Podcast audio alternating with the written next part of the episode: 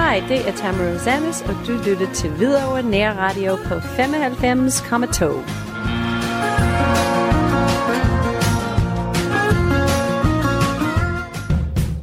Du lytter til Aktuelt i Hvidovre. Det er her på Hvidovre Nær Radio 95,2 FM. Jeg sidder her på Christiansborg, hvor jeg besøger Maria Duhus, som er folketingspolitiker for Socialdemokratiet og repræsenterer på flere måder videre. Maria Duhus, tak fordi jeg måtte kigge forbi en tur. Du er altid velkommen. Dejligt, du vil komme. Vi skal så også lige kort øh, fortælle lytterne, at, øh, at det er et meget øh, dejligt stort kontor, du har fået herinde, så derfor kan der godt være lidt ekko på optagelsen, og det beklager vi meget på forhånd. Jeg kunne egentlig godt tænke mig at høre en gang, Maria. Nu skriver vi jo seks måneder på CV'et inde i, i Folketinget. Den omvæltning, det må have været, hvordan er det gået med at tilvende sig den? Jamen, det er jo gået godt det her, men det har jo været en, en ekstrem stejl læringskurve, man har været igennem. Øh, det er jo ikke helt det samme som at sidde øh, og lave kommunalpolitik ude i, i Hvidovre og komme herind, og det er jo øh, et stort setup. Øh, det er mange øh, mennesker, det er, er nye forretningsgange, og konstitueringen var jo ekstremt lang, så vi gik jo i seks uger ikke og vidste, hvad vi skulle og hvad vi ikke skulle, og, men, men jeg vil sige, at jeg synes, det er gået øh, over al forventning, og jeg... Øh, jeg synes, jeg fik et rigtig, rigtig spændende ordførerskab som, som misbrugsordfører, som jo har i hvert fald holdt mig beskæftiget lige siden jeg, jeg er tiltrådt. Øh, og jeg synes også, der har været nogle, nogle sager, der var vigtige for videre Altså blandt andet, at vi fik økonomisk støtte til at gøre S-togstationerne mere sikre, som vi havde snakket om i valgkampen med bekæmpe utrygheden på S-togstationerne i Hvidovre, synes jeg jo var en kæmpemæssig sejr, at vi fik. Øh, og det, at vi arbejder kontinuerligt med støjproblematikken i Hvidovre, men vi bliver nok også nødt til at kigge på den på hele Vestegnen, fordi at, at støj er jo ikke kun et videre problem, støj er et Vestegns problem. Så der er mange ting at tage fat i, og det er jo ikke udtømt endnu, men det er fedt, og det er dejligt, og jeg er jo hver dag super glad og super stolt og super ydmyg, når jeg går ind ad døren herinde. Der er jo ingen tvivl om, at det er blevet en stor omvæltning, også sådan rent familiemæssigt og fritidsmæssigt set. Lad os prøve at gå, gå lidt tilbage i tiden. Du blev jo som nævnt valgt ind i Folketinget, og fik også lige øh, vælgerantal nok til at kunne få en plads i Folketinget. Nu har du så været her i lige knap øh, seks måneder, hvor vi sidder og har den her samtale. Er det sådan lidt, som du havde forestillet dig?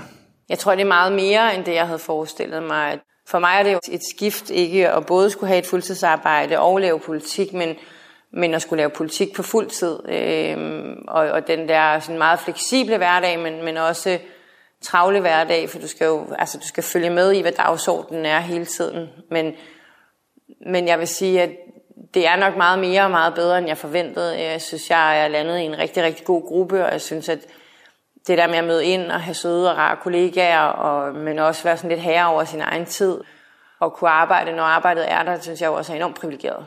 Der er jo ingen tvivl om, at det, det jo tager rigtig, rigtig meget af din tid, for ikke mindst også øh, den her sådan, øh, forandring, der er for i hvert fald også øh, lokale medier med ikke at sige, du Maria, har du tid den dag, og så er det bare sådan, det er. Fordi der er jo rigtig, rigtig mange prioriteringer, du må, må tage, jeg forestiller mig et eller andet sted dagligt. Hvordan får du sat de her prioriteringer kontra, hvad der ud til er, er vigtigst at få, få bearbejdet videre og måske få gjort færdigt? Ja, men alt, alt er jo vigtigt, kan man sige, og lokale medier er jo også øh, ultra vigtige, men, men jeg kan jo godt lave en aftale, øh, for eksempel med dig om to måneder, og tænke, at, at det, det skal vi. Men så kommer der en udenlandsrejse, hvor jeg så ender med at sidde i Island, eller så kommer der et udvalgsmøde, et samråd, noget andet, eller et ekstra møde i salen, som jo egentlig bare overtrumfer alt, alt andet. Ikke? Så det er jo det her med, hele tiden at prioritere. Det, det kan man ikke gøre selv, og der er jeg jo privilegeret med at have en sekretær, der har været herinde i mange år, som man kan spørge lidt til råds med, øh, hvad skal man prioritere, hvad skal man ikke prioritere, for man er jo også, en, også mange interessenter, der gerne vil tale med en hele tiden, og det der med lige at lære, at måske skal man hive interessanterne ind i forhold til det, man arbejder med, og så, øh, altså, eller, eller koordinere det, så man sætter en dag om ugen af til interessanter, og så har man, fordi det jeg nok har lært herinde, det er, at du bliver nødt til at have tid til at tænke dig om. For du oplever så meget, du debatterer så meget, så hvis det skal bundfælde sig og blive til et eller andet konstruktivt, så bliver man nødt til at have tid til at, at tænke sig om. Der er jo ingen tvivl om, at det er en benhård prioritering, øh, som du ynder at udtrykke det, også øh, når der er noget, som øh, skal gå lidt huhej vilddyr fra en, et emne til et andet. Jeg tænker også sådan lidt, hvordan har det forandret sig i forhold til eksempelvis muligheden for at være sammen med dine børn og, og familie og, og venner? Det er også en benhård prioritering, øh, forstået på den måde, at, at jeg har, nu har jeg muligheden for at prioritere alt efter hvornår. Øhm, øh, så når mine, mine børn er, er hos deres far, så arbejder jeg øh, nogle virkelig lange dage, og når de så er hjemme hos mig, så lukker min kalender hver dag kl. 3, for det er den prioritering, jeg har gjort, at, at nu skal der også være mere tid til dem. Altså i mange i 10 år har jeg jo siddet i kommunalbestyrelsen, og har fuldtidsjob, og været mor, og, og, og, og nu er jeg så privilegeret, at jeg kan lave altså, politik på fuld tid, men, men jeg kan jo sagtens svare på mails, når de putter om aftenen. Jeg kan jo sagtens have den e-mail-korrespondence på et andet tidspunkt, end, end når jeg skal være sammen med dem. Så, så en del af mit privilegium er, at jeg skal se meget mere til mine børn, end jeg har gjort tidligere, og være en del af det der med at køre til fodbold. Og, øhm, og det er også svært nogle gange at trække den, den streg i standet, når der nu er et møde herinde, man gerne vil være med til, og når man, men det, er, det tror jeg er den største lærdom med Christiansborg, det er, at den sover aldrig. Altså, der er altid et nyt møde, der er altid en ny samling, der er altid en ny ting. Og der må man, må man så sige, jamen, men hvem er der, når du ikke er herinde mere? Det er dine børn, det er dine venner, det er din familie. Så på den måde synes jeg egentlig, at, at, at det skal man huske på, og man skal huske på, at man er her kun til låns. En, en dag slutter, slutter det her også, og der skal man måske huske at, at have et liv, et liv begge steder. Er du så heldig stillet, at du har en aftale med dit øh, tidligere arbejde, at når livet herinde er forbi, at du har mulighed for at, at komme tilbage og så genoptage det? Altså, jeg har overlov, ja, så, så, så reelt set har jeg det. Og så må vi jo se, den dag jeg ikke skal være herinde mere, hvad, hvad, om, om det er det, eller jeg skal noget andet, eller men, men man har den sikkerhed i baggrunden, at, man har, at jeg har fået overlov, ikke? Så øh, ja. Der er jo ingen tvivl om, at job og fritid øh, i den grad øh, skal gå op i en, i en højere enhed. Det lyder lidt som om, at det, det er en form for en, en Rosen-plan med, at øh, det skal næsten være timer til retlagt. Hvordan har du det med, at det skal være så firkantet opsat? Mm, ja, men det, det er jo en livsstil på en eller anden måde at være et sted som her og, og lave det, jeg laver. Det er jo ikke altså politik sover jo aldrig, så på en eller anden måde har du altid tid til at lave en politisk holdning, lige meget om du sidder hjemme i din have, eller du står ude på en fodboldbane, eller, eller noget andet. Altså, jeg synes jo, det handler lidt om det der med at lade sig inspirere hverdagen, og lade sig inspirere rigtige mennesker. Øhm, så, så på den måde, der kan man sige, at, at der, der er det måske ikke så timet og tilrettelagt, at jeg går heller aldrig op i centret, og hvis nogen vil tale med mig, siger jeg, jeg vil ikke tale med dig i dag, fordi at, øh, nu er jeg her. Øh, det er også, at mine børn gider så ikke handle med mig mere, for de skal altid vide, hvor mange jeg skal tale med, og hvor lang tid jeg skal tale. Men det er jo et andet job, man har, når man er sygeplejerske. Men det er jo de mennesker, der taler med dig, det er jo de mennesker, der møder dig, der også stemmer på dig og har givet dig et mandat til at sidde herinde. Så det synes jeg, man skal være meget, meget opmærksom på, at bare fordi man er kommet herind, så skal man jo ikke glemme, hvor man kommer fra. Så, så nej, egentlig timers rettelagt synes jeg ikke det er, men, men du bliver nødt til at have noget struktur, fordi ellers så, så, øh, så flyder det hele jo sammen. Og hvis man skal ikke skal være en del af statistikken i de politikere, der går ned med stress, og som øh, øh simpelthen bliver overbelastet af et arbejde, så, så skal du have tid, hvor du ikke sætter den politiske dagsorden. Du skal have tid, hvor du ikke er på de sociale medier. Du skal have tid, hvor du øh, er sammen med dine venner, hvor man får lov til bare at være Maria og ikke være politiker. Øh, så, så, så på den måde er jeg egentlig blevet meget opmærksom på, at du bliver nødt til at, at være begge dele. Jeg bliver nødt til at have det frirum, hvor at jeg bare er hende, jeg stadigvæk, altså som jeg altid har været. Modsat Charlotte Munk, så, øh, så har du ikke øh, som sådan øh, noget lokalpolitisk at arbejde med i den forstand. Men dermed er det jo vel ikke ens betydende med, at du i går sådan glemmer alt, hvad der sker i Hvidovre? Ej, jeg følger enormt meget med, hvad der sker i Hvidovre. Altså, det gør jeg jo, og jeg er jo stadigvæk til kamp for linje E, og jeg er stadigvæk til kamp for øh, en bedre infrastruktur generelt til Hvidovre. Jeg er jo også meget, meget opmærksom på, øh, på støjproblematikken i Hvidovre, støjskærmen og overdækning af motorvejen hvor jeg jo også er med, og jeg er jo stadigvæk med, når min kommunalpolitiske gruppe fra Socialdemokratiet holder møder, er jeg med og prøver ligesom at, at gribe, hvad kan, hvad kan der være, men måske kan jeg også øh, klassificere det en lille bitte smule i forhold til, hvad der er på vej fra Christiansborg. Øh, og jeg har jo egentlig videre med i alt mit arbejde. Altså jeg var videre med i, i alt, hvad jeg laver nærmest, øh, i forhold til, hvordan, hvordan ser det her ud i et videre perspektiv. Øh, når der kommer en ældrelov, så vender jeg også tilbage og laver de samme møder, som jeg gjorde sidste gang med at snakke om, hvad er, hvad er en god seniorpolitik? Hvad er det for en strategi, vi skal have som kommune? Hvad, øh, hvad er vi ikke gode til? Øhm, og jeg øh, har jo stadigvæk min gang rundt om i videre, og jeg kommer jo stadigvæk i sportsklubberne, og jeg er stadigvæk lige så vild med videre, så på den måde synes jeg egentlig, at jeg har videre med i, i alt, hvad jeg laver herinde, og, og når der opstår en ny sag, som den med, med børn og unge, der tager morfin, så er Hvidovre jo også det første sted, jeg ringer tilbage til og siger, hey, hvordan ser det ud hos os? Øhm, så på den måde synes jeg egentlig, at, jeg er ret glad for, at jeg bor i Hvidovre, og jeg bliver boende i Hvidovre, men jeg synes også, at det gør, at man bliver... Jeg, er jo stadigvæk, jeg står stadigvæk på, på en gang om måneden nede foran et eller andet center, hvis folk vil tale med mig. Jeg er også på kæmpernes marked, fordi det stadigvæk er så vigtigt at have den dialog, og den dialog må vi bare, det må ikke stoppe, fordi man kommer herind. Det jeg sådan også kommer til at tænke på, nu du siger det her med, at du stadig gør, hvad du kan for at, at beholde rødderne i, i Hvidovre, mm. men måske med en enkelt sidegren eller tre herinde øh, omkring øh, Christiansborg. Øh, prøv at tage lidt med ind i, i maskinrummet lidt en gang, øh, Maria Durhus. Lige nu der sidder jeg jo på, på et meget, meget stort og dejligt flot kontor. Det har jo den grad udviklet sig siden, at du og jeg sidst talte sammen øh, ja. på et øh, kontor. Dengang der var det så på Rådhuset på Hvidovre Kommune. Hvad er det egentlig for nogle omgivelser, du har herinde? Jamen, jeg har jo øh, fået den, øh, det privilegie at dele øh, kontor med Frederik Vad, som er valgt på Vestjylland. Og vi har jo fået Claus Hækkerups gamle præsidielejlighed som vores kontor. Så det gør jo, at vi har højt til loftet og kæmpe rum og øh, første sal på kontoret og eget køkken og eget toilet. Så det er jo øh, mega heldigt, og det gør, men det gør jo også, at man har en frihed til at kunne holde store møder herinde, og man kan invitere, invitere folk herind, og på den måde øh, bruge mange timer herinde, hvis man ikke passer på. Kan man sige, det er en eller anden form for, ja, måske lidt modsat et sommerhus, øh, kolonihavehus, men øh, en form for et andet øh, mini-hjem, når der er behov for, som du selv siger, lidt større møder, eller hvad det nu kunne være? Ja, det bliver det jo. Altså, det, det, det bliver, altså, man bruger mange timer herinde, og hvis du går ud på vores toilet, vil du også se, at vi har jo alt muligt makeup og ansigtsvask og alt muligt herude, inden vi har ekstra skjorter, ekstra sko, og vi har stiletter og ikke stiletter. Og det er jo fordi, at du, du har nogle lange dage, og... Øhm, og vi har jo også valgt at få sofaer, fordi at når du er i de der lange maratondebatter, der varer 10, 12, 14 timer, så kan man godt have brug for den der pause til lige at, og, og lige få slappet af og få tænkt sig om. Øhm, og ja, så på den måde, du, man bruger mange timer herinde, det gør man. Øhm, jeg har dog ikke, altså, jeg har ikke sovet herinde, men, men når, du, når du kører hjem der halv tre, tre om natten, så ved du også godt, at når du møder ind næste morgen, så, er det nok, så kan det godt være, det lige herinde, du ordner håret og, og, og skifter tøjet, fordi man, øh, man egentlig kun lige har væltet hjem og væltet ud af døren igen. Så.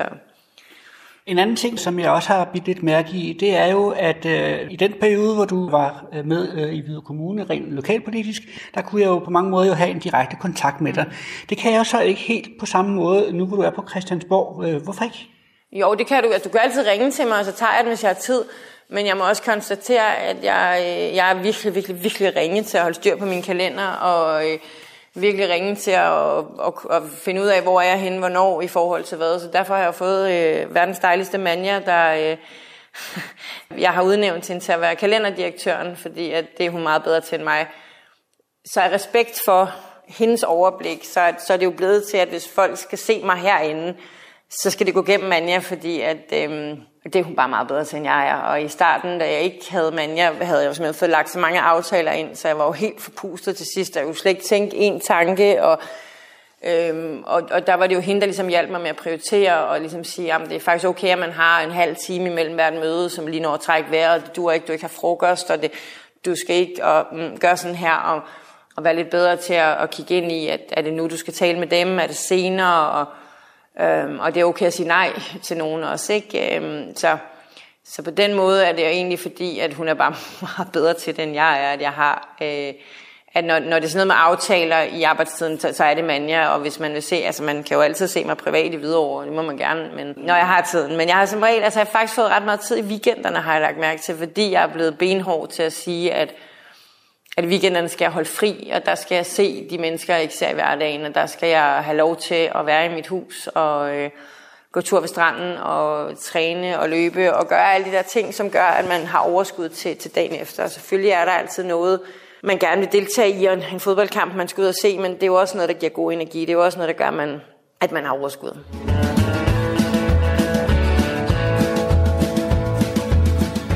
Har de for øvrigt husket at klikke ind på www.hnr.dk,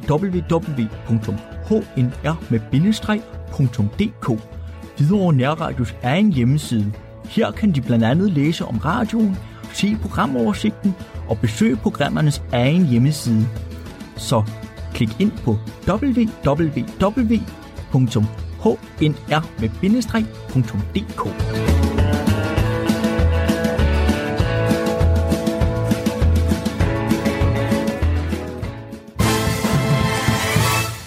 Der er ingen tvivl om, eksempelvis øh, fodboldkamp, som du selv var lidt inde på, at det, det går ekstremt godt i Hvidovre. Ikke mindst øh, hos øh, HIF, men også øh, Boldklubben Friheden jo har fået rykket nogle af deres øh, grupper trin højere op ja. i, i det her fodboldhierarki. Og hånden på hjertet, jeg har ikke klart forstand på fodbold, jeg ved ikke, om du har, Maria Duhus, men, men jeg tænker sådan lidt, hvor meget tid bruger du på øh, løbende at følge med på, hvad der sker hjemme lokalt? Jamen, jeg, jeg bruger egentlig den tid, som, øh, hvor, hvor der er materiale til at følge med. Jeg vil sige, jeg synes, det er enormt svært at følge med, fordi ja, der, der er Hvidovre Vis, som det medie, vi ligesom primært har i Hvidovre, men, men man kan jo godt mærke, at man ikke er i lokalpolitik mere, fordi man får ikke rigtig invitationer til, hvad der sker øh, af events og øh, kunstudstillinger og, og alt muligt andet. Og, og en hverdag, der sådan er ret travl, der synes jeg, det kunne være mega fedt at have det i kalenderen og ligesom vide, hvornår det sker. Og, så det, det er jo sådan en øvelse, jeg skal have, at, at jeg skal lige finde ud af, hvordan er det, man opsøger, altså hvordan er det, man finder ud af, hvad der sker, hvornår, og det har vi to jo også haft en snak om det der med, altså lige før man ønskede sig sådan en gammel plakatsøjle, eller sådan en, der stod øh, i gamle dage på vejene, hvor man kunne se, hvornår der var bal i den lokale, eller hvornår der var øh, øh, dansang på kronen, fordi at det er jo øh, at det er virkelig svært at følge med, når man ikke sidder i kommunalbestyrelsen. Og jeg var jo også privilegeret, jeg i fire år fik lov at være formand for Kultur og Fritid, hvor man var inde i loopet på nærmest alt, hvad der skete, og lige nu synes man løber sådan rundt for at finde ud af. Jeg tror, jeg havde en forestilling om, at når man ligesom ikke var i lokalpolitik, men, men var i landspolitik, eller hvad hedder det, øh, ja, altså i Folketinget, øh, at så vil Hvidovre, eller så vil, man vil stadigvæk være en del af det politiske liv i Hvidovre, som man selv føler, man er. Men på en eller anden måde er der noget, der, der går under radaren, så det skal jeg finde ud af. Det må jeg bruge sommerferien til at finde ud af, hvor, hvordan er det, man finder de der ting, og hvordan er det, man holder gang i, i kontakten til foreningerne og til, øh, til de steder, hvor, at, hvor jeg før har hentet så usandsynlig meget politisk inspiration, og det øh, er jo stadigvæk meget interesseret i den der, øh, i de unge og børnene og foreningslivet, og det der med, hvad er det, de løfter af et socialt ansvar, hvad, hvordan er det, vi, vi styrker alt det der, der foregår i civilsamfundsorganisationerne og foreningslivet, som, som vi bruger, øh, som mennesker øh, får, har så godt af at, at være en del af øh, fællesskaber. Så det tror jeg, jeg skal bruge sommeren til at finde ud af, hvordan er det, jeg finder ud af, hvad der sker hvornår i min egen by. Altså det, der kan være lidt besværligt, det er jo alle de her mange øh, små nyhedslister og, og de her priva- øh, hvad skal man sige, lidt mere øh, halvprivate kontakter, man måtte have med de forskellige foreninger. Ja. Fordi der er ingen tvivl om, at, at kultur og fritid i den grad har betydet rigtig meget, stadig går ud fra, betyder ja. rigtig meget for dig. Men det har jo vel også været en anden form for øjenåbner, at man øh, lige pludselig fra en dag til anden faktisk næsten, hvad skal man sige, føler sig smidt lidt ud af det hele. Ja, altså det, ja, det har det der. Eller, ja, det, fordi... Øhm, du, du har jo ikke den her kommunale e-mailadresse eksempelvis, som nej, folk har været bekendt nej, med længere. Nej, lige præcis. Og nu er det jo nu er det afhængigt af, at folk er på de sociale medier, eller på Facebook, eller Instagram, eller hvad det er. Og, ja.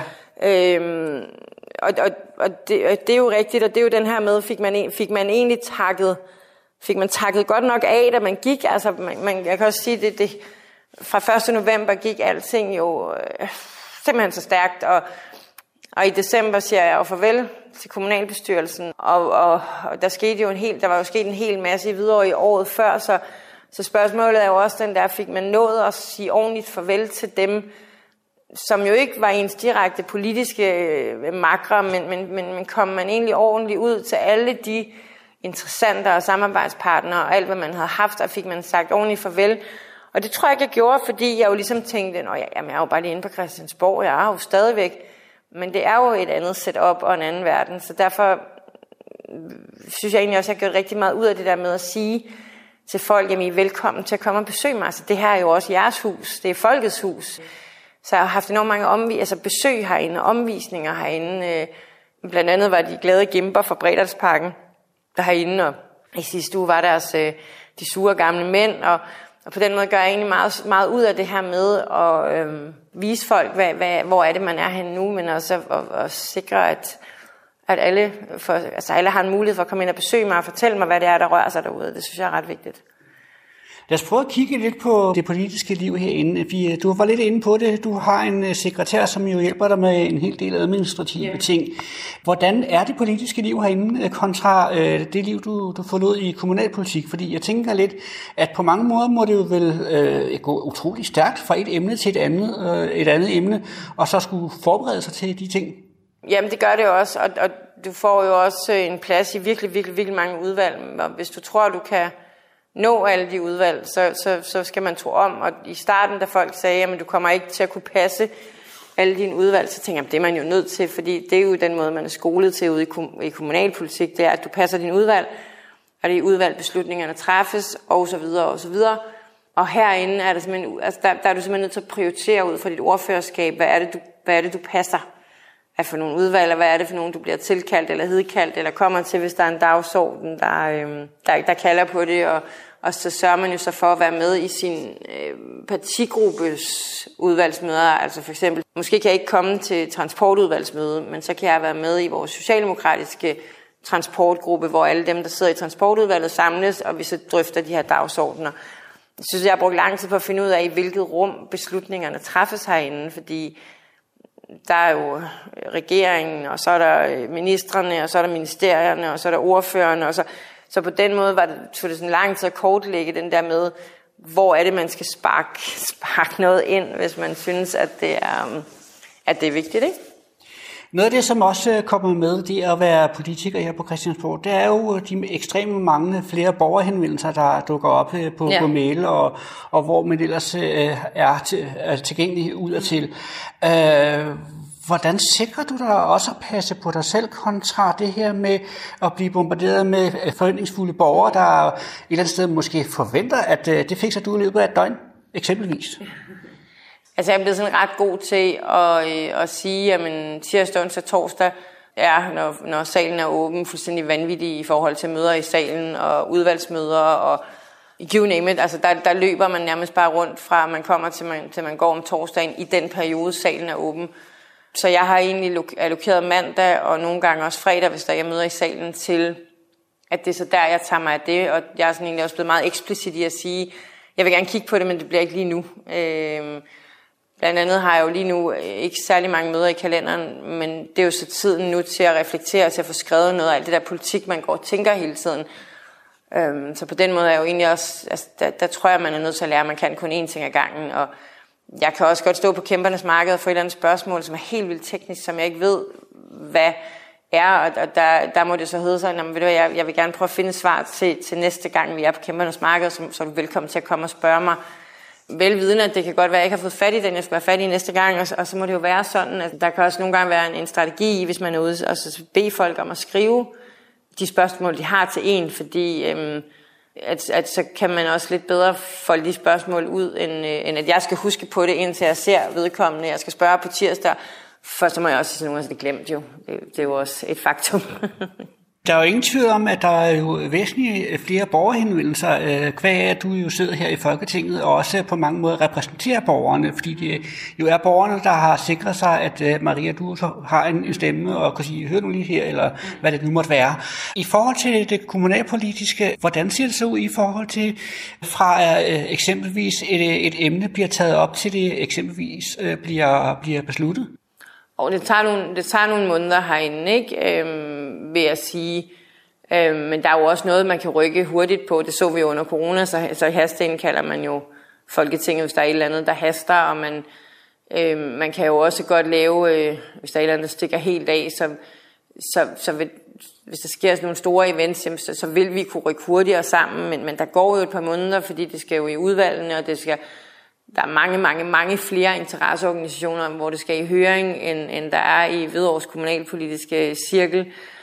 Øhm, og så, så skal det jo drøftes i partierne og, og så videre. Så, så ja, på den måde tager det jo nok lige, der er lige et par ekstra runder, men man kan sige, det er jo svært at tage enkeltsager op herinde. Altså selvfølgelig kan du godt have nogle enkelte, hvor man, men hvis du får en enkelt sag, så, så synes jeg jo også, når du sidder et sted som her, så er du forpligtet til at gå ud og undersøge verden i forhold til, er der flere af det her? Er det, er det et menneske, hvor at vedkommende måske skal have en bisidder og have noget hjælp til at få løst det her ude i kommunen, fordi der, de er gået galt af hinanden, eller er det et, et nationalt problem? Altså det, det skal man jo også huske, når man sidder herinde, at der er jo sådan lidt forskel på logistikken og rækkevidden, hvis man kan sige det den måde, ikke? En af de emner, som øh, ligger der meget på scene, det er psykiatrien. Og jeg er ikke i tvivl om, at det er et øh, emne, som til den grad stadig holder meget, meget skarpt øje med. Jeg kunne egentlig godt tænke mig at komme med en lille positiv historie, ja. fordi dem kunne man jo godt bruge på stykker af. Det kan man altid. Hvidovre Nærradio er blandt de første i Hvidovre Kommune, som deltager i et projekt i øjeblikket, som man kalder for IPS. Mm. Ved du, hvad det er? Jeg har hørt det før, men jeg kan ikke lige genkalde det lige nu. Okay, så er det godt, jeg har en ja. forklaring til dig. IPS, det står for individuelt planlagt job eller uddannelse med støtte. Det er rigtigt, ja. ja. Det er en øh, beskæftigelsesindsats, der er målrettet mennesker med en psykisk lidelse eller psykisk sårbarhed, og som er motiveret for at komme i job eller uddannelse. IPS-indsatsen kommer oprindeligt fra USA, og metoden er i dag tilpasset danske forhold og lovgivning. IPS er en evidensbaseret metode, der hjælper flere i job eller uddannelse end andre tilsvarende indsatser, har det så vist sig. Hvad tænker du om, at øh, lokale foreninger og virksomheder i større grad hjælper med den form for beskæftigelsesindsats? Jamen det er jeg jo øh, absolut begejstret for, og det er jeg, fordi at øh, i mange år synes jeg, at den der tænkning om, at når du øh, var psykisk sårbar eller havde en psykisk lidelse, at det sekund, at du blev udskrevet fra et hospital eller et behandlingsforløb, at så forventede man, at så var du rask. Det er der nogen, der ikke er. Det er der nogen, der ikke bliver. Men jeg tror på, at hvis vi understøtter mennesker i den mellemliggende periode, hvis de, skal have, hvis de bliver syge igen, tror jeg, vi kan udskyde det. Og jeg tror også, at vi på, på mange måder kan understøtte dem i at, at, at, at forblive raske længere tid, fordi vi ved det bare, at fra os alle sammen, at alle mennesker gror jo i forhold til en social relation, i forhold til at være sammen med andre mennesker i sociale kontekster, hvad end man kan byde ind med, og hvad man ikke kan byde ind med. Men, men isolation er jo ikke godt for nogen, og vi, har, vi, vi ser jo, hvordan mistrivselen blandt børn, er jeg også ret sikker på, skyldes, hvor meget tid man sidder og glor ind i en skærm, og hvor, hvor lidt vi hvor lidt vi investerer i sådan det spontane fællesskab med at mødes og drikke en kop kaffe, eller øh, sige hej, når man går på gaden, eller øh, jeg lagde mærke til her den anden dag, hvor, hvor jeg skulle tage toget hjem, da, da, da jeg kiggede rundt i toget, der er jo ikke en eneste, der ser et andet menneske i det tog, fordi alle sidder og kigger ned i sin skærm, og hvis den er rigtig god, så har man også AirPods i, så, fordi så man er helt sikker på, at man ikke bliver kontaktet af noget så forfærdeligt som andre mennesker.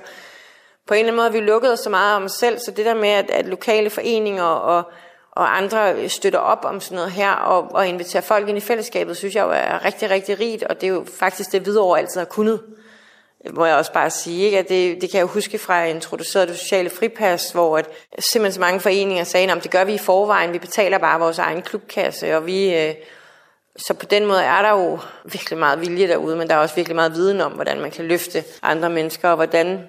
Og det er også, tror jeg, vigtigt, det er, når man kommer ud i foreningslivet og kommer ud i, i de her steder, hvor, som så deltager, ligesom I gør nu, så møder man jo også mennesker som mennesker, og ikke som en forretning. Altså, Hvordan ville det være, hvis man som menneske altid mødte nogen, der fik penge for at være sammen med dig? Hvis der altid var nogen, der, hvor du var deres næste timeløn, eller du var en del af, at de skulle tjene en månedsløn. Det, det tror jeg heller ikke, man som menneske helt bliver ved med at synes er mega fedt. Jeg tror også, man som menneske skal møde nogen, der ser ud over det, man som inviterer ind i et fællesskab. Så er der servicemeddelelser. Har du en god historie, eller afholder du et arrangement i Hvidovre, som du gerne vil dele med dine medborgere i kommunen, så hører vi meget gerne fra dig. Vi inviterer dig gerne en tur i studiet for at fortælle om dit arrangement eller din historie her på Hvidovre Nærradio. Kontakt os på mail info h-n-r.dk eller ring til os på telefon 36 49 17 49. Du kan læse mere om vores åbningstider og kontaktinformationer på hjemmesiden www.h-n-r.dk.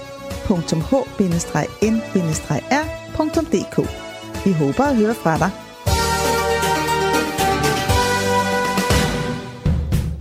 Du lytter til Aktuelt i Hvidovre. Det er her på Hvidovre Nær Radio 95,2 FM.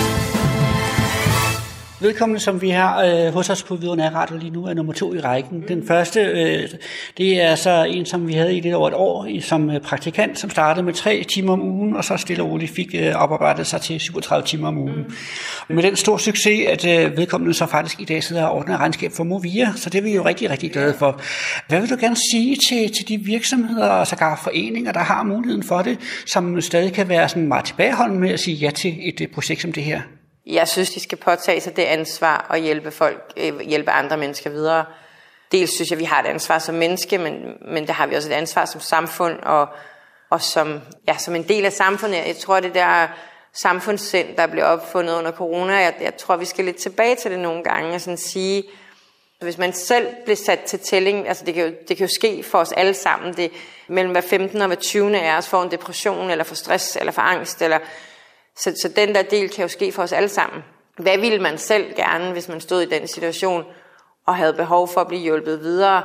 Vil man så ikke gerne, at der var nogen, der troede på en og så mig og ikke min diagnose eller min, mit problem? Eller, men det med, at man, man byder sig til og siger, men, men det er okay, at vi er din træningsplads her, det er okay, at vi er dem, der ligesom hjælper dig tilbage. For nogen kan det jo betyde, at man bliver der, øh, og for nogen kan det betyde, at man ikke gør det, og gør det og, og kommer videre, som i jeres eksempel. Og det bekymrer mig jo, at, at jeg ved, at vi har, øh, vi har næsten 2.000 faglærte inden for velfærdsuddannelserne, det vil sige pædagoger, sygeplejersker, socialrådgiver, som har en eller anden funktionsnedsættelse, det vil altså fysisk eller psykisk, der gør, at man ikke vil ansætte dem ude. Øh, vi står og råber på faglært arbejdskraft, men det der at tage en ind på et flexjob eller på nedsat tid, er nærmest umuligt for dem. Så vi har en styrke på næsten 2.000 med en professionsuddannelse, som ingen vil tage. Det bliver jeg simpelthen nødt til at grave dybere ned i, fordi man kan sige, ja, det kan være, at man har nogle udfordringer, hvor at man ikke er særlig god til patientsamtalen. Men kunne man så ikke klassificere øh, eller øh, være øh, dokumentationsansvarlig, kunne man være medicinsrumsansvarlig, kunne man være den, der stod for at koordinere og organisere noget. Hvis man har en pædagoguddannelse, men, men, men har en eller anden øh, funktionsnedsættelse, der gør, at man måske ikke kan løbe rundt med børnene, kunne man så være den, der sad og tog sig af de børn, der havde brug for ro? Eller, altså den der med at tænke løsninger og tænke kvalitet ind, i stedet for at tænke proces. Altså den der procestænkning, jeg selv har været en del af i 20 år i den offentlige sektor, er jeg jo lige ved at brænde sammen over i mit hoved, fordi det eneste, vi måler på, er proces. Og det, I gør lige nu, det er jo at vise et resultat. Det er jo ikke processen. Det er jo ikke, at man møder 3, 4 eller 5 timer om ugen, eller hvilke skemaer, jeg har krydset af. Tegnet på, at det lykkes, beviset på, at det lykkes, ligger jo derude, hvor han sidder nu og laver under regnskaber for Movia. Og det synes jeg var en fantastisk historie, I skal langt længere ud med, fordi jeg synes, det, det burde andre firmaer og organisationer jo vidderligt gøre det samme. Lad os prøve at kigge lidt på dit uh, mandat her i, Folketinget, hvis vi lige sådan skal vende lidt tilbage til det. Jeg synes bare, at uh, det kunne være ret for dig også lige kort at høre lidt om en positiv historie mm, for Det er dejligt, ja. Nu uh, skriver I jo lige knap seks måneder på CV'et, og vi sidder her i slutningen af juni måned 2023 og har den her samtale. Er der allerede nogle emner, hvor du kan sige, jamen der har jeg sat en, en lille underskrift på, at det bliver til noget, og det er noget, som jeg øh, kan være stolt af, at vi har fået gennemført. Tryghed på S-togstationerne på, øh, på Vestegnen, og særligt i både øh, hvad hedder det, Åmarken, Friheden og Avedøre, øh, synes jeg jo er et kæmpestort tjek, øh, fordi vi har også holdt møde om det, og vi hørte om det. Jeg startede, da, jeg startede jo det helt store med at, at, at snakke om utryghed i Avedøre, og, og Øhm, men det der med, at, at, at det fokus har vi fået sat, og, og pengene kommer nu, og øh, det synes jeg jo er, er kæmpestort. Øhm, det var jo også på foranledning en henvendelse fra pressen, at, at jeg fik startet den her om børn og unge på morfin, hvor startmeldingen var, at det fandtes ikke, og hvor at jeg ligesom er blevet med at køre det der spor, og ligesom bad indtrængende om, jamen så lad os spørge kommunerne, og hvis de siger nej alle sammen, så er der jo ikke, men der er bare sjældent røg uden ild. Og så kommer den tilbage og viser jo faktisk, at, at 15 ud af 65 kommuner ser en eksplosion i børn og unge på, på, øh, på morfin som de køber i døgnkiosker, og de køber øh, i skolegårde og på Snapchat, og hvor de ellers gør det henne. Og, og nu kommer der efter sommerferien et, et udspil på, hvordan vi bekæmper det både retsmæssigt, og hvordan vi øh, sundhedsmæssigt passer på de her børn. Så det synes jeg var sådan en ret store, store ting, man så ligesom kan sætte, øh, sætte et tjek ved. Øh, nu har min gode kollega Annette Lind et indlæg i Altinget i dag om noget, jeg har talt virkelig meget om. Øh, det her med at gøre op med den der øh, New Public Management-tænkning i ældreplejen og sætte fagligheden tilbage til, til dem, der faktisk arbejder med de ældre, eller dem vurderer, om, om, om det tager 12 minutter eller 7 minutter at sætte en støttestrømme på, eller hvad det tager. Øh, så kan man sige, men har vi ansat nok til det? Det ved jeg ikke, men vi har i hvert fald ikke ansat nok til at lade være. Øh, og kunne, kunne det tænkes, at ved at man gav de mennesker, der var derude, noget faglig tillid tilbage, at det faktisk var dem, der skulle vurdere noget, at vi så kunne fastholde flere, eller kalde nogen tilbage af dem, der ikke er der, så, så fik vi jo den store støjskærm ved, øh, ved Brøndby, hvor man kan sige, at det var i hvert fald et meget vigtigt øh, incitament at, at komme ud og sige, hey, Hvidovre er her endnu, og det, selvom, jeg, selvom det jo kom lige efter, jeg var blevet valgt ind, og man kan sige, det var ikke mig, mig, der har gjort det her, så ligger det jo i et forlig, øh, et trafikforlig, hvor at, at man jo i hvert fald kan sige, at ja, Hvidovre er vigtig. Hvidovre er super vigtig. Og videre er vigtigt, fordi ellers så bliver det en transportkorridor i forbindelsesledet. Så derfor håber jeg jo rigtig, rigtig meget, at, man, at vi på en eller anden måde også får samlet partierne i Hvidovre til ligesom at forstå, jamen, men det her er jo ikke enten eller. Det her, er jo ikke, det her det handler om støj, og det er jo ligegyldigt, om du får støj i Hvidovre Syd, eller Hvidovre Nord, eller Hvidovre Midt. Så bliver vi jo som by nødt til ligesom at sige, tak, men nej tak, vi er ikke en transportkorridor. Vi bliver nødt til, hvis I vil have en Femern-forbindelse, hvis I vil have, at vi skal køre igennem her, så bliver vi jo nødt til at lave nogle aftaler om, hvordan er det så, vi får støjafdækket, hvordan er det så, vi får passet på vores by. Øh, øh, og det synes jeg egentlig, der er ret stort gehør for, og nu øh, næste gang, at, at togtiderne skal øh, forhandles igen, så, så, øh, så har jeg allerede sikret, at linje E kommer på, øh, kommer på tapetet hos, hos vores ordfører, fordi man jeg siger, det, det er så vigtigt, hvis, hvis man vil have flere over øh, på offentlig transport, at det giver mening for dem, der bor i Hvidovre. Noget af det, som jeg også har haft snakket med den lokale borgmester Anders Wolf Andresen om, det er det her med trafikstøjen, som du også er inde på nu, og også muligheden for at gemme trafikken lidt væk. Mm. Blandt andet øh, ved jeg, at man i øh, Maastricht i Holland jo har gravet en hel motorvej under øh, byen, og håbet er jo lidt det samme i, i Hvidovre. I Maastricht, der har man gode erfaringer med, at hvad skal man sige, bylivet stille og roligt øh, vågner op igen og, og bliver hyggeligt med, med grønne arealer og, og meget lidt trafik. Tror du, det er noget, der kan være realistiske øh, i, i videre kontra den måde, vi lever på her i Danmark? Ja, det tror jeg, det er. Og det var jo også et forslag, Nikolaj Kampmann og jeg fremsagde under valgkampen, at vi gerne ville grave øh, Amagermotorvejen ned, øh, i og med, at den skulle udvides. Problemet er, at vi ikke får sat os til bordet på en eller anden måde. Altså problemet er, at vi arbejder i så mange forskellige retninger. Øhm, fordi at så vil nogen have den overdækket med solceller, nogen foreslår at grave den ned, øh, nogen øh, vil bare have store støjskærme.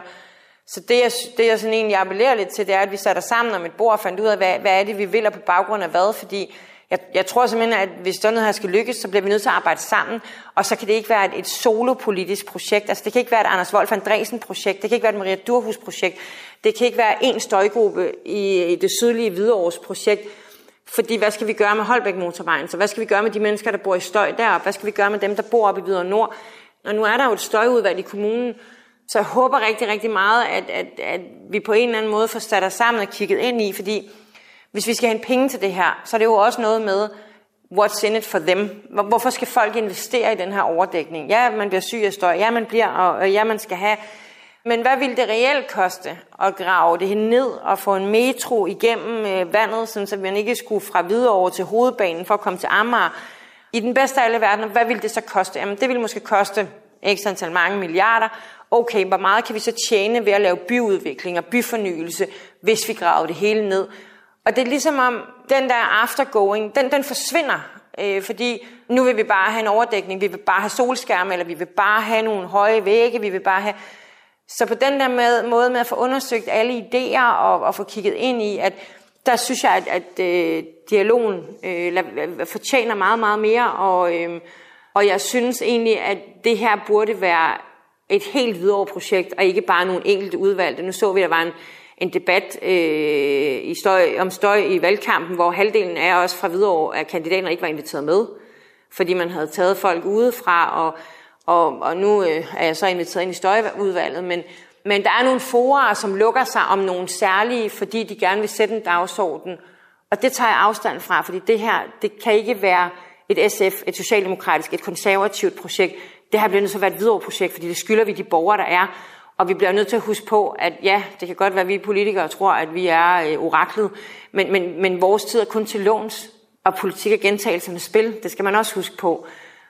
Så hvis vi skal have noget, der skal overleve mere end fire år, hvis vi skal have noget, der skal overleve indtil efter næste valg, så bliver vi nødt til at give noget ud til borgerne og give dem en andel i, hvad det er, vi tænker, men vi bliver delen dybt med også nødt til at undersøge øh, tænkt til bunds. Øh, og ikke tage politisk ejerskab over det, men, men, men, men tage et, et menneskeligt ejerskab over det, et lokalt ejerskab over det.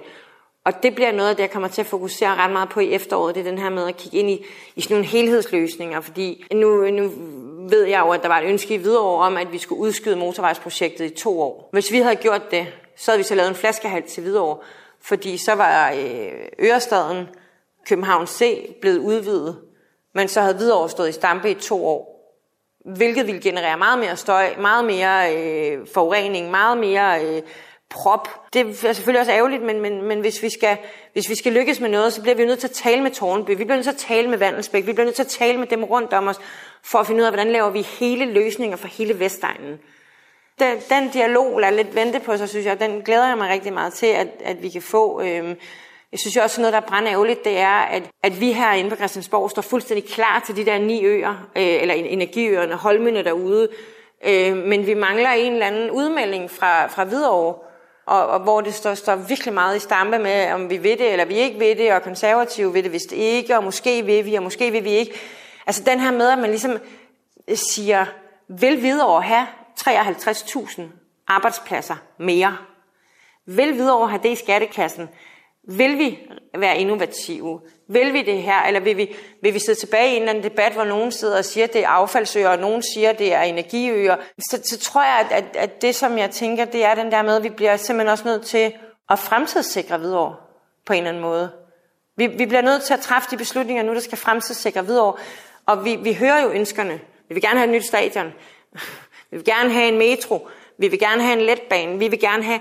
Men, men altså, ting er jo ikke gratis. Og pengene falder jo ikke ned fra himlen. Og øh, Brøndbyskoven er ikke fyldt med pengetræer. Så vi bliver jo også nødt til at kigge ind i, hvordan skal vi fremtidssikre videre til de næste generationer.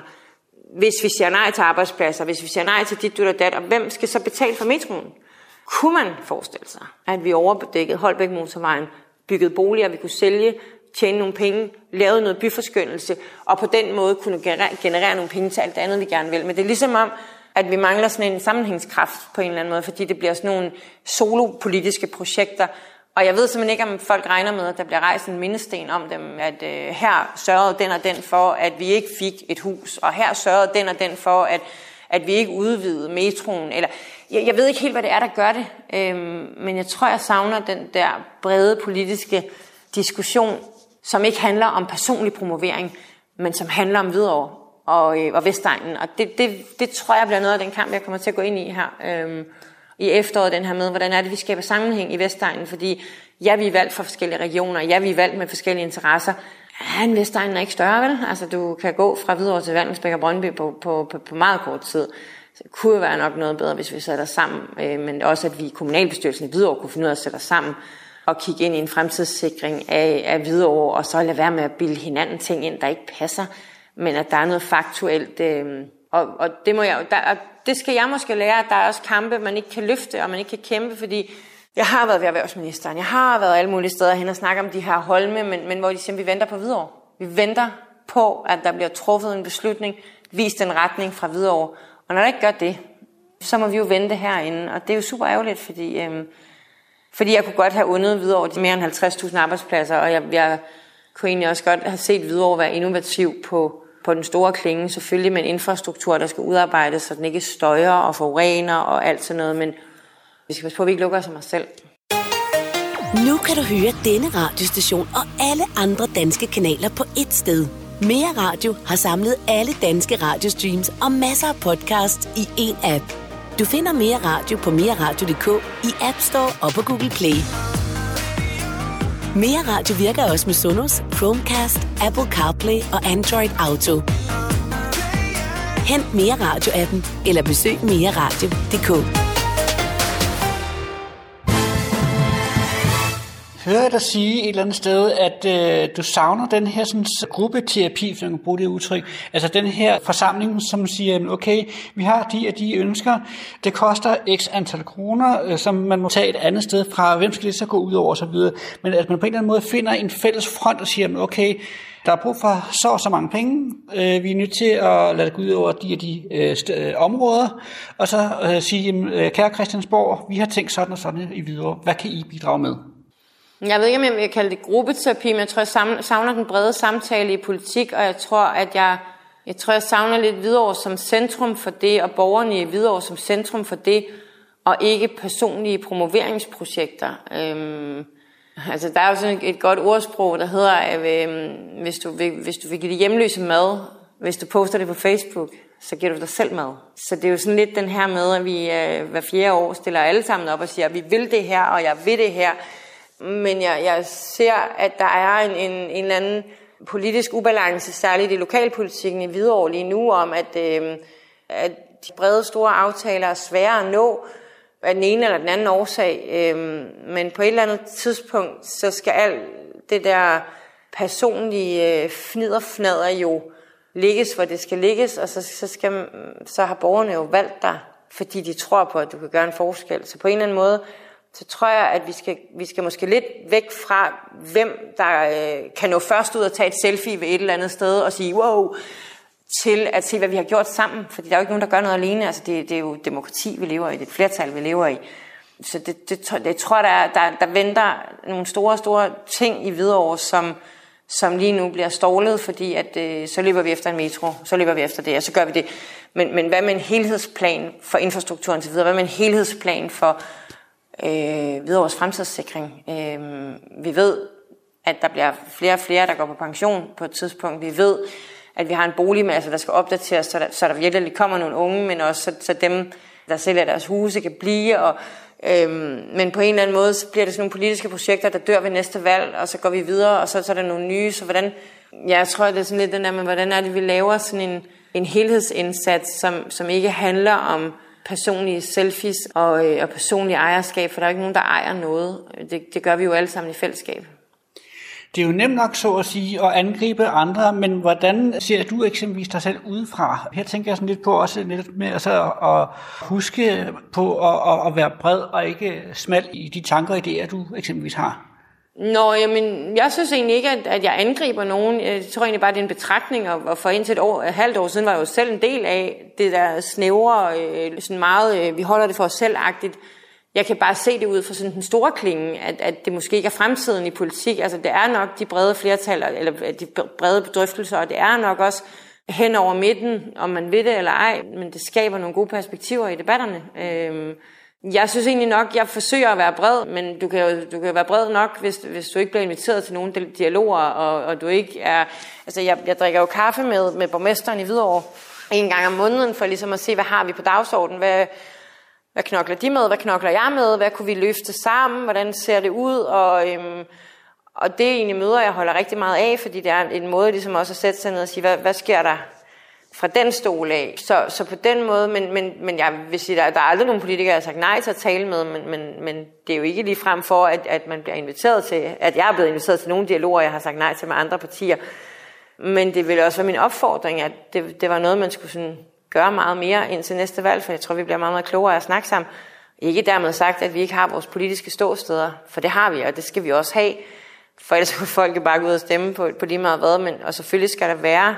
Øhm, men, men det, som statsministeren snakkede om med arbejdsfællesskaber, det tror jeg ikke er en dum tænkning, at, at arbejdsfællesskaber er det, der kommer videre vores borgere til gavn. Øhm, også hvis man så det på lokalpolitisk, men også på national øh, plan. Ikke? Jeg, jeg, jeg synes, at at det at være en trepartis regering også kan noget i forhold til at, øh, at lave en aftale, hvor du måske ikke elsker 100% af den, men du er måske vild med 60% af den. Du kan leve med 20% af den, og 20% af den det vælger man så at kigge den anden vej, for sådan er det jo også. Maria Durhus, du og jeg kan uden tvivl slutte meget længe, og øh, desværre har tiden jo en ende, når man øh, har et øh, interview her. Jeg kunne egentlig godt tænke mig sådan lige at bruge det sidste stykke tid her sådan lidt mere konstruktivt. Det arbejde, du har sat dig for i forhold til de emner, du gerne vil arbejde for, da du stillede op til, til Folketinget. Mm. Er der nogle af dem, som, som stiller roligt, du kan sige, at de er, er, er på vej derude i fremtiden? Øhm... Eksempelvis noget af det, du har lovet dine vælgere? Ja, det, altså, øh, det er der. Øh, der var trygheden på S-togstationerne, ikke? Men ja. der, så er der jo den her med støjbekæmpelsen. Og støjbekæmpelsen tror jeg ikke, det er en, du nogensinde kommer til at sætte tjek på. Altså, den, det, det er jo sådan en divergerende størrelse, hvor man skal blive ved med at, at arbejde. Men jeg fik en plads i transportudvalget, og jeg har fået skabt et fokus på, at, at Vestegnen er ramt over, særlig ramt, fordi vi er dem, der ligger først for. Jeg har også øh, snakket meget om psykiatrien, og der synes jeg, vi venter på det her endelige psykiatriudspil. Og så fik jeg et ordførerskab inden for, øh, for rusmidler og misbrug, hvor jeg jo egentlig synes, at jeg har været ude at tale med så mange mennesker, på så mange besøg, at nu begynder jeg at kunne lave, øh, hvad skal man sige, sådan nogle politiske målsætninger, og, og skal jo selvfølgelig have dem igennem ministerierne og alt muligt andet, men, men synes egentlig, at der er en stor lydhørhed omkring, at at vi har alt for mange i Danmark, der dør af at drikke alkohol, fordi de drikker for meget. Vi har, øh, vi har en behandlingsstrategi, øh, altså som er oldnordisk, og som ikke fagner dem, den skal fagne, og som ligger, ligger an på nogle ting, som vi i mange, mange år i udlandet har vidst ikke, ikke var, var godt nok. Vi har hjemløshed, har vi lavet den her housing first, og børnene først. Altså, det var jo også en del af, af det, jeg var meget bekymret for. Det var det med, hvad er det med de der børn, der ikke har det godt derhjemme? Hvad, så kan man være politisk enig eller uenig, men, men så på den måde synes jeg egentlig, at, jeg, at det er kommet ret godt fra start, og jeg, øhm, jeg ved, at vi er ude i Hvidovre holder en, øh, en politisk eftermiddag dagen efter åbningsdebatten herinde, og der håber jeg, du vil komme, fordi der har inviteret jeg lidt ligesom til debat om, om statsministerens åbningstale, den her med, hvad er det for et fokus, vi skal have det næste år, hvad betyder det for Hvidovre, hvad har man af input, jeg skal tage med tilbage, fordi det er jo egentlig også lidt det, når jeg stiller op hver, øh, en lørdag om måneden, eller står på kæmperens så er det jo lige så meget det der med at komme ud og blive inspireret øh, af det, jeg ikke ved, for jeg ved ikke, hvad jeg ikke ved jo. Så når jeg så ud og besøger nogen og taler om alkoholafhængighed, så er der jo nogen, der kan fortælle mig om et eller andet behandlingsforløb, der virkede helt vildt godt. Der er også nogen, der kan fortælle mig om det der med, at det ikke virkede, men at der så ikke er andre tilbud. Der er noget med de der unge i øh, misbrugsbehandling, hvor, hvor nogen af os måske tror, at det er fint, at de kommer og spiser et stykke kage en gang om ugen og snakker om, at hvad der er svært, men, men måske har de unge overhalet os inden, og måske har vi ikke været gode nok til at finde ud af, hvad der skete på platformene. Måske, måske, måske trænger, trænger det til at kigge ind i det der. Måske er der også en strafferamme, vi skal kigge lidt på. Er det, jeg mener jo helt personligt, øh, at, at hvis du vælger at sælge stoffer til børn, så skal du have dobbelt straf. Øh, fordi det der etiske og moralske forfald, kan jeg, kan, jeg, kan slet ikke, jeg kan slet, slet ikke være i det i min krop. Jeg bliver så rasende. Det bliver også rasende, når folk de, de, de giver, andre, giver, giver børn noget med, som de kan sælge i skolegården, fordi de ved, at børnene ikke kan blive straffet over det. Det kan vi simpelthen ikke have i Danmark. Det, det, er, ikke, det er ikke dansk. Samtidig med, at vi sidder og diskuterer, om vi ikke bare skal sætte alle stofferne fri, øh, øh, uden at snakke om det. Altså, altså på den måde er der bare sindssygt meget at gøre endnu. Øh, men, men jeg synes da bestemt, at jeg har været med til at få sat en dagsorden, og jeg håber da også, at, at folk vil komme og debattere åbningstalen med mig den dag, jeg kommer til videre og gør det. Øh, så håber jeg jo også, at når den her udsendelse bliver sendt, hvis der er nogen, der sidder og hører med, at, altså, at man er jo velkommen til at tænke mig ind, man er jo velkommen til, hvis man har et møde i en forening, eller øhm, man gerne vil høre et eller andet om Markmusens overlevelse i Vejle Ådalen, eller seniorliv, eller hvad, hvad man nu må sidde med, at man, at man rækker ud, fordi øh, er der noget, jeg gerne vil, så er det, at jeg vil sindssygt gerne komme til møder, øh, både på Vestegnen og i Hvidovre. Ikke? Øh. Så det har ikke forandret sig? Nej, det har det ikke. Maria, tiden er desværre ved at løbe fra os. Ja. Du har også en, en ny aftale om, om ikke så mange minutter. Lad os lige kort kigge lidt ind i fremtiden. Hvad venter der eksempelvis de næste halve år frem, om, om alt går vel i forhold til dit arbejde herinde på Christiansborg? Mm, jeg håber jo, at, at øh, justitsministeren, og at jeg kan få, få noget med i det udspil, jeg, at, som han skal til at lave omkring øh, altså det her med, med børn og unge og, og morfin, man kan købe i døgnkioskerne og straframmer osv., behandlingstiltag. Øhm, så håber jeg, at jeg, øh, at jeg inden jul har, øh, har lavet et politisk udspil på, hvordan øh, alkoholbehandlingen kunne se ud i Danmark i det bedste af alle verdener. Så håber jeg også rigtig meget, at vi har fundet en løsning på rekrutteringsproblemerne i sundhedssektoren, og at vi ikke ser sådan nogle forfærdelige ting som kraftskandalen, øh, der ruller rundt i Danmark lige nu med folk, der ikke har fået den behandling, de skal have.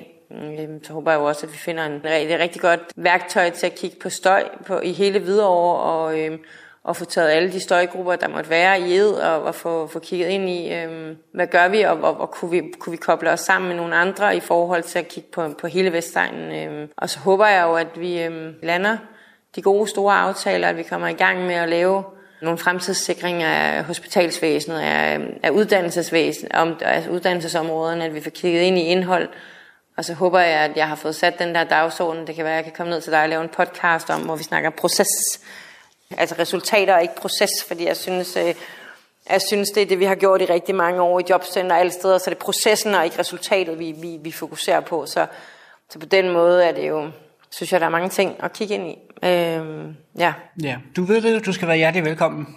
Det vil jeg gerne. Maria, du kender jo mit famøse øh, afsluttende spørgsmål, når vi har øh, haft et interview her.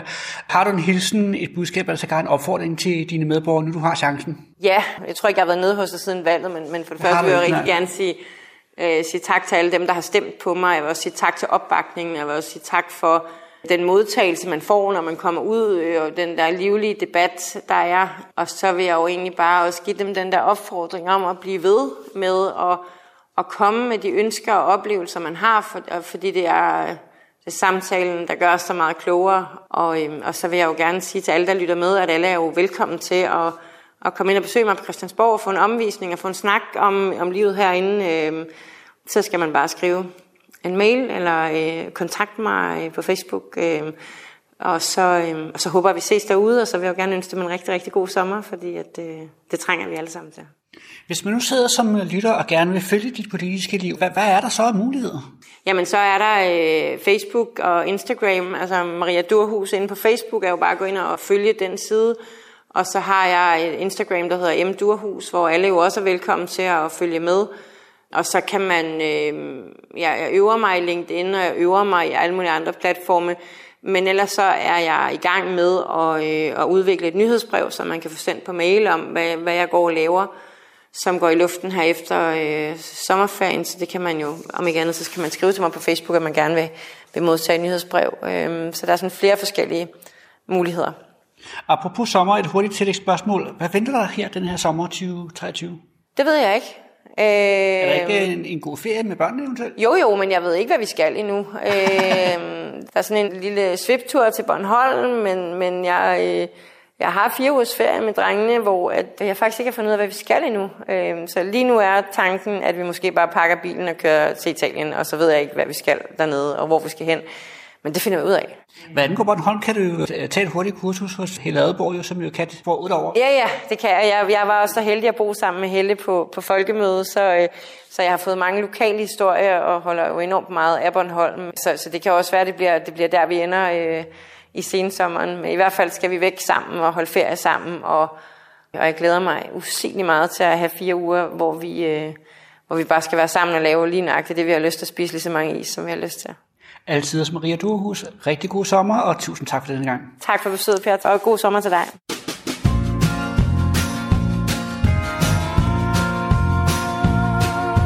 Hej, det er Tamara Rosanes, og du lytter til Hvidovre Nær Radio på 95,2.